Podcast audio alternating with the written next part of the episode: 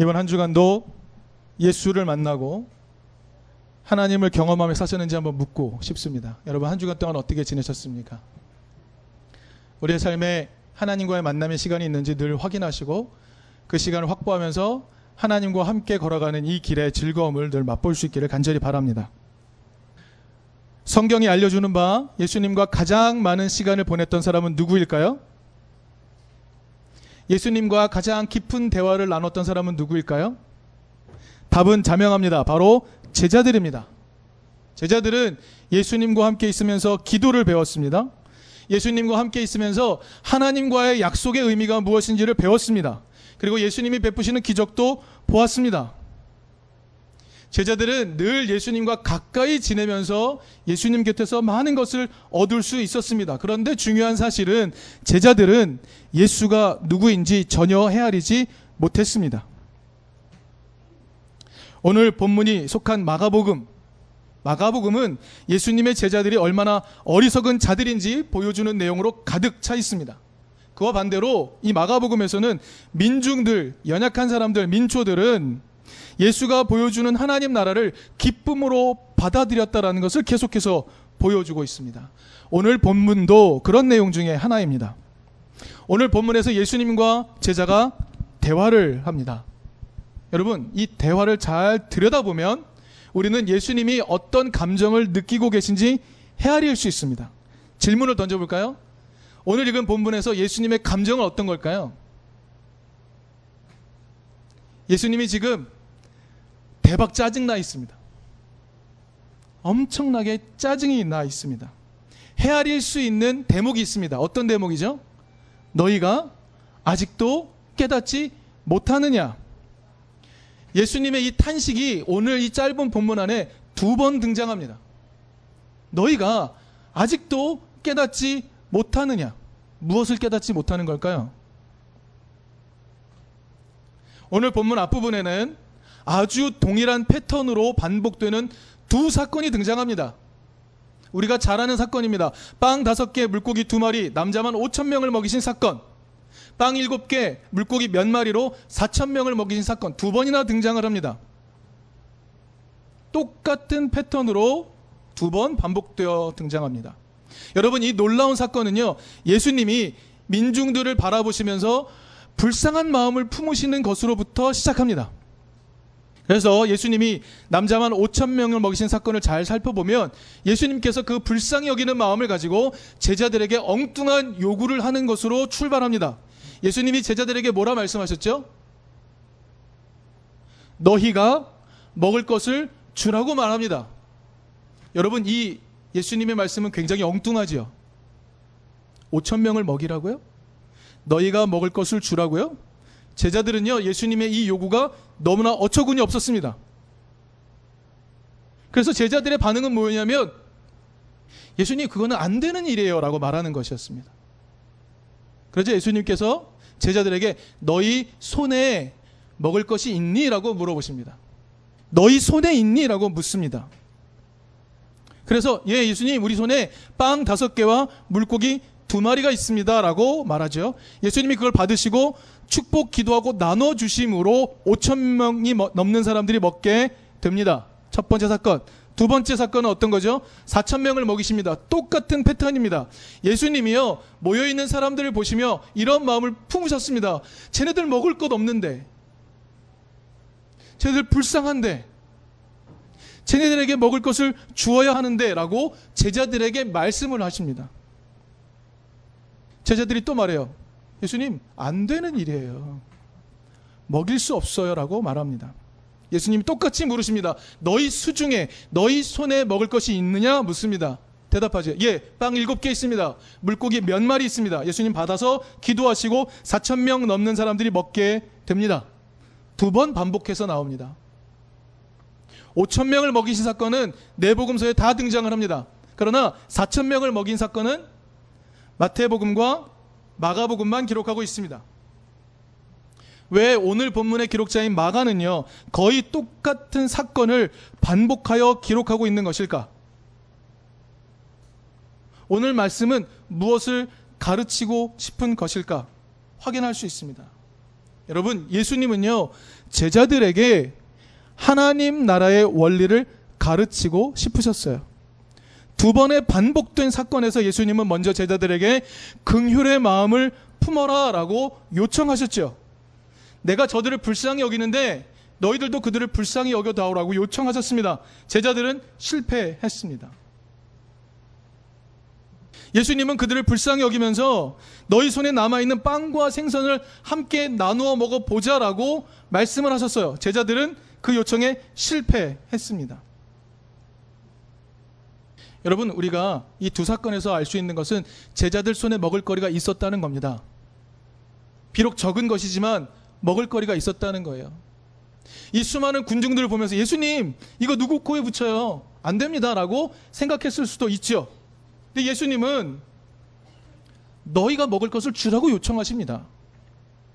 만약에 5천 명을 먹이는 사건이 예수님만 할 수 있는 일이라면 제자들에게 너희가 먹을 것을 주라라는 명령은 너무 과도한 명령이 되는 거죠. 제자들이 이렇게 반응했어요. 예수님, 우리가 줄 건 없고요. 사람들에게 마을로 들어가서 각자 사 먹으라고 하면 어떨까요? 라고 제안을 하기도 합니다. 예수님 단호하세요. 너희가 먹을 것을 주어라. 여러분, 예수님 말씀하십니다. 너희 손에 먹을 것 별로 없어? 그래도 너희가 먹을 것을 주어라. 그것이 하나님 나라의 핵심이다. 라고 가르치고 싶으셨던 거죠. 여러분, 5천 명, 4천 명을 먹인 기적을 일으키는 것이 예수님의 가르침의 핵심이 아닙니다. 예수님만 할 수 있는 일을 우리에게 소개하는 것이라면 예수님은 그것으로부터 제자들이 무엇을 배울 것이라 기대하시면 안 되죠. 예수님은 제자들에게 무언가 가르치고 싶으셨어요. 5천 명, 4천 명 먹이는 기적을 베푸는 것이 예수님의 목적이 아니었습니다. 예수님은 제자들이 무엇인가를 깨닫길 바라셨어요. 무엇이 냐면 너희 손에 먹을 거 별로 없지. 그래도 너희가 나누어 주렴 너희가 먹을 것을 나누어 주는 것이 하나님 나라를 가져오게 하는 핵심 원리야 라는 것을 가르치고 싶으셨어요. 그러나 제자들은 실패했습니다. 두 번이나 실패했습니다. 아까 말씀드렸지만 여러분 제자들 손에 빵이 남아 있다는 것을 한번 생각해 보십시오. 제자들 가난했습니다. 그런데 예수님과 며칠 지내는 사이에 빵이 다 떨어지지 않고 얼마가는 남아 있었어요. 그러면 상상을 해보죠. 지금 예수님 앞에 모여있는 군중들 손에는 먹을 것이 좀 남아 있을까요? 아예 없을까요? 상상해 볼 수 있습니다. 누군가 먹을 것을 남겨둔 사람도 있었을 거예요. 제자들뿐만 아니라 어떤 군중들도 여기저기에서 가진 빵이 남아 있을 수도 있습니다. 예수님은요, 제자들이 가져온 그 얼마 안 되는 음식, 누구 코에도 붙일 수 없는 그 음식을 가지고 기도하셨습니다. 그리고 나누어 주기 시작합니다. 그러자 배고픈 민중들 사이에서 자신에게 남아있던 적은 양의 음식을 서로 나누어 먹기 시작했을 것입니다. 여러분, 이것이 기적입니다. 적은 양이지만 함께 나누어 먹는 것이 기적입니다. 함께 살아가자고 자신의 가장 적은 것을 내어주는 것이 기적입니다. 내 수중에 있는 지극히 작은 것이라 할지라도 함께 먹고 살아가자고 내어주는 것이 기적입니다. 예수가 우리에게 먹을 것을 주는 게 기적이 아니라 예수가 우리를 감동시켜서 저들을 불쌍히 여기고 너희의 삶에 있는 작은 것으로 그들에게 나눠주기를 시작하라. 그러면 함께 살 수 있다. 이것이 기적이라고 가르쳐 주고 싶으셨던 거죠. 이것이 하나님 나라의 핵심이다. 라고 가르치고 싶으셨던 겁니다. 여러분, 예수님의 오병이어 사건은요, 구약 성경에서도 그 유래를 찾아볼 수가 있습니다. 이든 교회에서는 한 2년 전쯤에 함께 나눴던 말씀 중에 한 구절입니다. 북이스라엘의 아합 왕이라고 있습니다. 아시죠? 아합 왕. 아합 왕의 부인은 누굽니까? 이세벨입니다. 그 시대 때 선지자 엘리야가 등장을 합니다. 아합 왕은 시돈 왕 엣바알의 딸 이세벨과 결혼을 합니다. 그를 아내로 삼습니다. 그리고 시돈이 가지고 있는 바알과 아세라 신앙을 그대로 수입해 들여옵니다. 그래서 하나님 신앙이 아니라 바알 아세라 신앙으로 북이스라엘을 바꿔버리죠. 그러자 엘리야가 등장합니다. 엘리야가 아합 왕에게 와서 말하죠. 야훼께서 몇 해 동안 비가 내리지 않는다라고 말씀하셨다. 내가 다시 돌아와 말할 때까지 비가 한 방울도 오지 않을 것이다 라고 예언하고 숨어버립니다. 여러분 비가 오지 않는다는 것은요 바알과 아세라를 무용지물로 만들어 버리는 겁니다. 농사의 신, 풍요의 신 바알과 아세라가 작동하지 못하게 만드는 거예요. 비가 오지 않게 하는 것은. 자, 이 재앙을 선언한 후에 야훼는 엘리야를 그리시네가로 옮깁니다. 거기서 까마귀가 물어다 주는 것으로 먹고 살게 하시죠. 그런데 시간이 지나 시냇가도 말라버립니다. 그래서 야훼 하나님은 엘리야를 사르밧으로 보냅니다. 그곳으로 가라라고 말씀하십니다. 거기 가면 한 과부를 만난 텐데 그 과부를 만나서 먹을 것을 얻으라고 하세요. 여러분 이것은요 매우 이상한 일입니다. 여러분 시도는요 이세벨의 고향입니다. 바알 아세라 신앙의 본산입니다. 시도는요 바다로 배를 띄워서 중개무역 상업을 할 수 있을 만큼의 굉장히 불을 쌓은 굉장히 부유한 상업 도시였습니다. 그리고 그 시돈의 아래쪽에는요 두로라는 곳이 있습니다. 여러분 예수님께서 두로와 시돈을 많이 언급하신 거 기억나시죠? 두로가 있습니다. 그리고 시돈에서부터 두로까지는 곡창지대입니다. 그리고 그 도시의 중간쯤에 사르밧이 위치합니다. 그러면 여러분 사르밧이란 도시가 가진 특징은 뭘까요? 뭔가 진귀한 것들도 많을 것 같습니다. 바알과 아세라를 섬기니까 그들이 농산물의 풍요를 가져다 주니까 먹을 것이 많을 것 같습니다. 그러나 엘리야가 찾아가서 만난 그 사르밧의 과부는 먹을 것이 없어서 이제 자기 손에 남아 있는 기름과 가루 얼마간으로 떡을 만들어서 아들과 만들어 먹고 죽을 생각을 하고 있습니다. 여러분 사르밧이라는 곳은 바알과 아세라의 은총 속에서 먹을 것이 많고 누릴 것이 많은 것이 특징이어야 함에도 불구하고 그곳에 사는 사르밧에 사는 과부는 먹을 것이 없습니다. 빵 한 조각도 없어요. 그래서 이제 조금 남아 있는 기름과 이 가루로 빵을 만들어서 아들과 먹고 죽으려고 했습니다. 그곳은 약자들이 살 수 있는 곳이 아니었던 것이죠. 부유할지는 모르지만 그곳은 지극히 가난한 사람들은 절대로 살 수 없는 곳이었습니다. 근데 그곳에 가서 그 과부를 만납니다. 기득권은 불을 누리지만 힘없고 연약한 자는 죽을 수밖에 없는 그 세상 속에서 엘리야가 과부를 만납니다. 여러분 사르밧의 상황은 오늘 우리의 상황과 매우 닮아 있어요. 그곳에 가서 과부를 만납니다. 하나님의 사람 엘리야가. 그리고 좀 유치한 요청을 해요. 내게 먹을 것을 다오.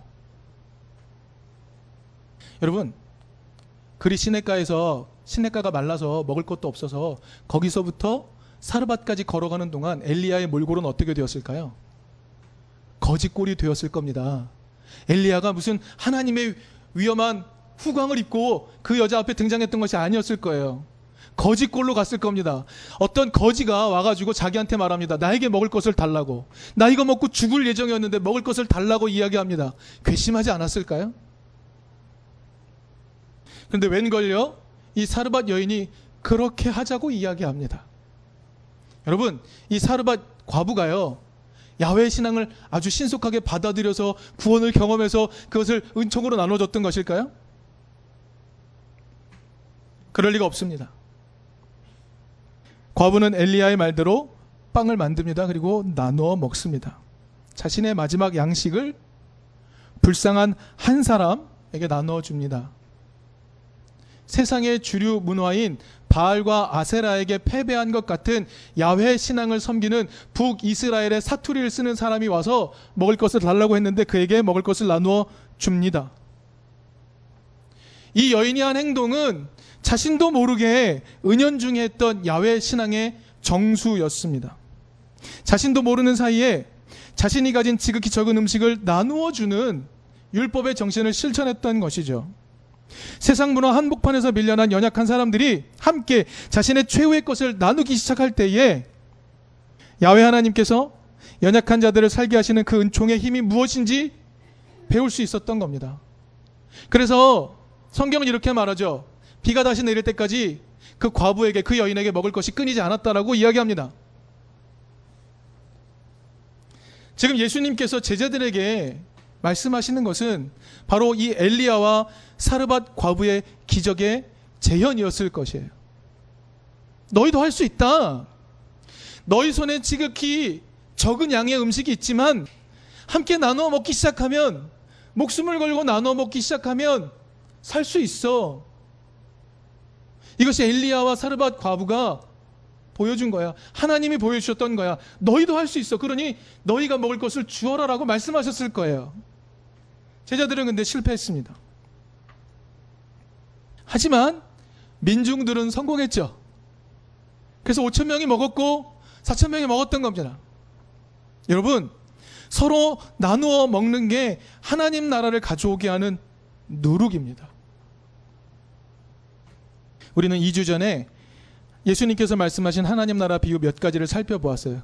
그 중에 누룩도 살펴보았죠. 예수님은 종교적으로 부정하다고 여겨지는 누룩. 6월절에 누룩 먹으면 안 되잖아요. 가장 중요한 종교 행사에서는 부정하다고 여겨지는 그 누룩. 그러나 이 누룩은요, 가족을 먹이기 위한, 빵을 만들기 위한 제일 중요한 것이고, 가난하고 연약한 다른 이를 먹이기 위해 제일 중요한 것입니다. 그 누룩.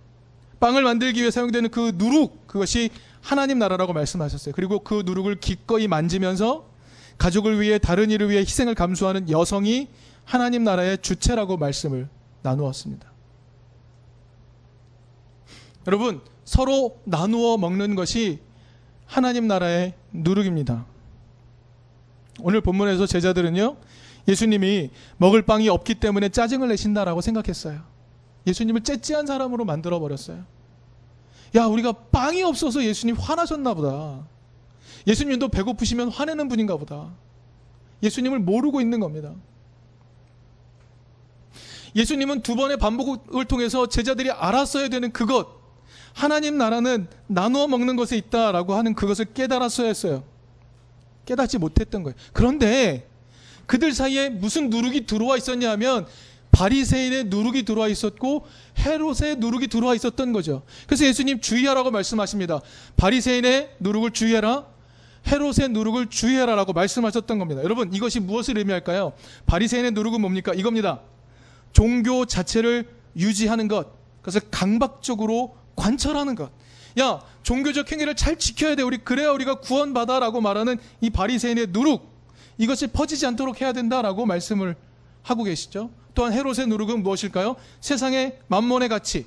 그것을 받아들여서 그것을 욕망으로 삼아서 살아가는 헤롯의 누룩. 그것이 퍼지지 않도록 해야 한다라고 주의를 주시는 거죠. 지금 제자들 속에 어떤 누룩이 들어 있습니까? 하나님 나라의 누룩입니까? 바리새인의 누룩, 헤롯의 누룩입니까? 제자들이 못 알아듣습니다. 예수님 두 번이나 탄식하시죠. 너희가 아직도 깨닫지 못하느냐? 엘리야와 사르밧 과부가 함께 나눠 먹음으로 하나님 나라의 삶을 만들어냈던 것을 기억 못하느냐? 너희가 먹을 것을 나누어 주기 시작했을 때 수많은 민중들이 함께 먹을 것을 나누어 주며 살아가는 방법을 배울 수 있다는 것 왜 깨닫지 못하냐? 라고 예수님 말씀하고 계시는 거죠. 제자의 모습이 오늘 우리의 모습 아닐까요? 교회에서 그토록 제자가 되어야 한다고 말했지만 우리는 제자가 되었다고 생각했지만 실상은 예수님 시대 그 제자와 별반 다르지 않은 모습 아니었을까요? 여러분, 오늘 우리 안에 어떤 누룩이 들어와 있습니까? 여러분, 우리는요, 바리새인의 누룩, 헤롯의 누룩을 제거했습니까? 하나님 나라의 그 누룩을 우리 삶에 받아들였을까요? 우리는 조금이라도 나눠 먹는 훈련을 계속하고 있는 것일까요? 여러분, 내 수중에 작은 것을 함께 목숨을 걸고 나눠 먹는 것, 그것이 하나님 나라의 누룩입니다. 그것이 교회 공동체 안으로 들어와야 하는 것이죠. 그것이 교회를 통해 부풀어 오르도록 해야 합니다. 그래야 교회가 희망이라고 말할 수 있는 것이죠. 제 개인적인 얘기를 드리면 이번 한 주간 제 마음이 너무 힘들었습니다. 우리 가운데 괴로워하는 지체들을 보면서 너무 힘들었어요. 먹을 것을 나눠주고 싶은데 먹을 게 없어요. 그런데 하나님이 또 말씀하신 것 같아요. 나눠 먹어라. 그러면 그도 살 수 있고 너도 살 수 있다라고 말씀하신 것 같아요. 제가 이렇게 기도했죠. 하나님, 저 사람을 도와야 되는데 제 손에 먹을 게 없어요. 하나님. 어떻게 해요? 저 사람에게 먹을 것을 주세요라고 기도했어요. 그때 하나님이 이런 말씀을 주신 것 같아요. 아니야. 나눠 먹어. 그도 살 수 있고 너도 살수 있어. 라고 말씀하신 것 같습니다. 여러분, 교회라는 곳은 한 개인이 각자 도생할 수 있는 힘을 길러주는 곳이 아닙니다. 한 사람의 힘을 증폭시키는 곳이 교회가 아니라는 거죠. 여러분, 교회는요, 한 사람 개인으로 존재할 수 있는 가능성이 사라진 곳입니다. 교회 안으로 들어오는 순간 우리는 같이 나눠 먹는 5천 명의 덩어리가 되는 것이고, 같이 나눠 먹는 4천 명의 덩어리가 되는 겁니다. 교회 안으로 들어오는 순간 개인으로는 존재할 수가 없는 거죠. 아니요, 개인으로 존재하려고 해서는 안 되는 것입니다. 교회 안에서는 마지막 먹을 것조차 나눠 먹는 곳이 되어야 한다는 것이죠. 그러면 살게 된다라는 것입니다. 그러면 기름과 가루가 떨어지지 않는 거죠. 이게 하나님 나라의 방식이다라고 요청하시는 거죠. 사케오가 예수님 만나서 회개하니까 자신이 가난해지든 말든 상관하지 않고 잔치를 열어버립니다. 하나님 나라의 누룩인 거죠. 그것이 교회를 하나님 나라로 부풀어 오르게 하는 것이죠. 그런데 그것을 모르고 교회 안에서 헤롯의 누룩을 축복이라고 호도할 때가 많습니다. 바리새인의 누룩을 구원의 길이라고 왜곡할 때도 많습니다. 예수님은 그것을 버리라고 하시죠. 너희가 5천 명, 4천 명이 나누어 먹었던 그 하나님 나라의 누룩을 기억하라라고 말씀하십니다. 최소한 예수의 제자들은 알아야 했습니다. 그러나 깨닫지 못합니다. 예수님이 화를 내시죠. 아직도 깨닫지 못하느냐? 오늘 우리에게도 말씀하시지 않을까요? 아직도 깨닫지 못하느냐? 우리의 내면을 들여다봅니다. 우리 마음속 사로잡고 있는 것은 바리새인 누룩, 헤롯 누룩 아닙니까? 우리의 마음을 사로잡고 있는 것은 하나님 나라의 누룩인지요? 만약에 하나님 나라의 누룩이 우리를 사로잡고 있다면 우리는 지극히 적은 것이라도 서로 나눠 먹읍시다. 그렇게 나눠 먹으면 엘리야도 살 것이요. 사르밧 과부도 살 것이며 5천 명도 살 것이고 4천 명도 살 것입니다. 나눠 먹으면 이른 교회도 살고 소일 교회도 살 것입니다. 그 하나님 나라의 누룩을 깨달을 수 있는 우리가 되기를 간절히 바랍니다.